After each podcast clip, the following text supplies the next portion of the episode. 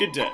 You're watching Changing Charlotte, an advocacy podcast by UNCC students, and my name is Devontae Freeman Jackson. Today we're going to be talking about a bill that not only shook North Carolina to the core, but quaked Charlotte even worse. In May of 2016, the lives and expression of many transgendered individuals would be altered for what looked to be forever in the state of North Carolina. When Governor Pat McCrory signed the Public Facilities Privacy and Security Act, also known as HB 2, he banned a demographic of people from using the bathroom designated to their expressed gender.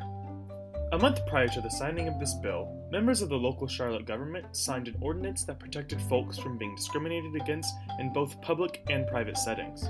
This, however, did not make the state legislature happy, thus sparking the creation of HB 2. This bill goes as far as eliminating all standing ordinances from local governments that protect non discrimination, with an end goal of taking rights away from transgendered individuals. There was pushback, much needed pushback. This bill affected North Carolina as a whole, but it definitely hit Charlotte close to home. Here to help me talk about this issue is Dr. Janaka Lewis, the Director of Women and Gender Studies here at the University of North Carolina, Charlotte. Dr. Lewis talks me through how campus was after the passing of HB 2. The climate on campus I saw was fear because, I mean, I would say on campus and throughout Charlotte because I think the impact was maybe downplayed on campus, but still definitely seen. Because I think at the university level, a lot of times it's like, oh, don't worry about it, we're in a bubble. No, we're in a state regulated space. So there has been a response from individuals and individual units on campus, but um, I think the threat is still there.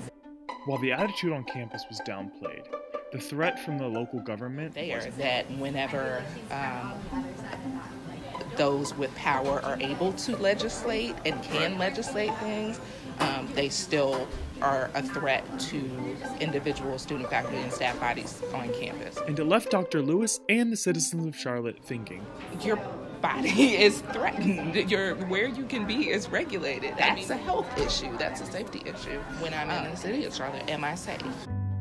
Dr. Lewis remembers the implications that this bill had on the city of Charlotte and the state of North Carolina there was a lot of potential that like could have been capitalized on initially. We, we always want to grow, we always want to be on the map, but we don't want to be on the map for things that are negative. So I think that was a big, um, big, big impact um, in terms of bringing uh, future events too. I think the um, the backlash against North Carolina was, I think it kind of took them by surprise. In the midst of HB2, Dr. Lewis reminded students of what was important.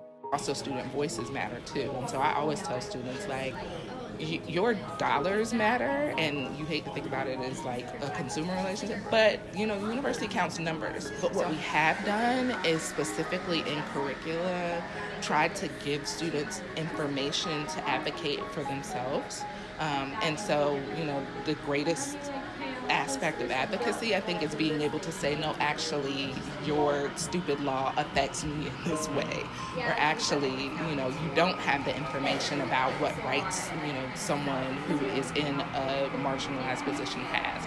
Or, you know, so just to be able to say, like, okay, this is information, but also, um, I think we're able to educate on resources that are in the area. So, along with education, Dr. Lewis did a couple of other things. Here are resources here on campus, and we also did the faculty forward network, the you know the signs, and I still have mine um, on my door. There was like no HB2 here, and I didn't take it down because I'm like I want people to be reminded that right. at any given time, you know things happen and we have to respond to them for as major of an issue, I, I still think that there is fear there that if it happened once, it can happen again. People need to understand that if you're not affected, you you can't watch people around you right. lose rights um, or not have them in the first place. And, and it did happen again because in 2017, Roy Cooper signed a bill that would quote unquote repeal HB2.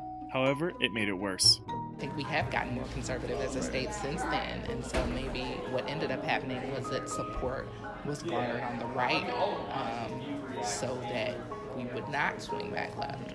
Both sides want to have their say, but then progress is still being impeded. However, it didn't do its job quite well. You're not, you're not going to criminalize bathroom use, but there still is space there um, for rights to be taken.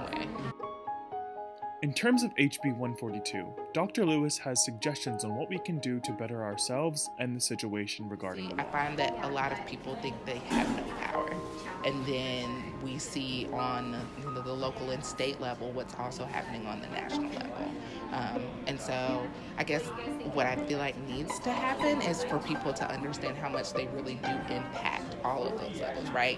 About um, who's making laws and policies, how they affect us, what say do we have in them, you know, when we're just skimming and like checking boxes, right? Because somebody has to support those who enact HB2. And, you know, for the most part, we still have the same representatives, you know, in office. So who's continuing to support them when they, you know, support things like that? So, I mean, from the ground up, I think it's how do we change the system, but also help people understand that they do have a voice. But it doesn't just stop at understanding your impact. And I would like to think that a better education Right. and, you know, and not just in gender, but like in human rights, thinking about creating welcoming spaces and just like trying to educate them about the climate in North Carolina, but also to make students feel like, you know, I have a welcome space. I'm bringing it up in classes. I know um, some faculty don't like to talk about issues that they feel like are political, but if there are things that are affecting students in your classroom, like, no, that's part of the classroom climate that you create. Even if you don't feel like this affects you, how does it affect you if the, if the legislature can come in and tell you where you can use bathroom? If you're if you feel like you're protected, what happens if that protection is taken away? So the LGBTQ um, Staff and Faculty Caucus has done a couple years of a campus climate survey um, of students, faculty, and staff, basically to document the ways people are saying this is not an inclusive campus, and like it's legit. Campus departments are also putting in their own work. So some departments um, made their own signs for bathrooms before the university changed signs. So even saying like, in this institution, and, and I think the chancellor's policy was that we're not going to enforce. Again, I've seen climate change um, on campus in some ways since then, but there's al- always more um, that can be done. It's amazing to see the allies that we have in both the faculty and staff, as well as Dr. Janaka Lewis, in fighting against HB2 and HB 142. However, HB 142 is still very relevant, and it won't end until December 2020.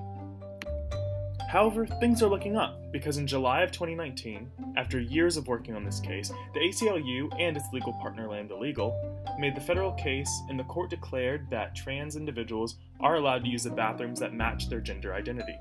Although this was the case, legislatures in North Carolina have yet to agree to these terms, thus keeping HB 142 intact.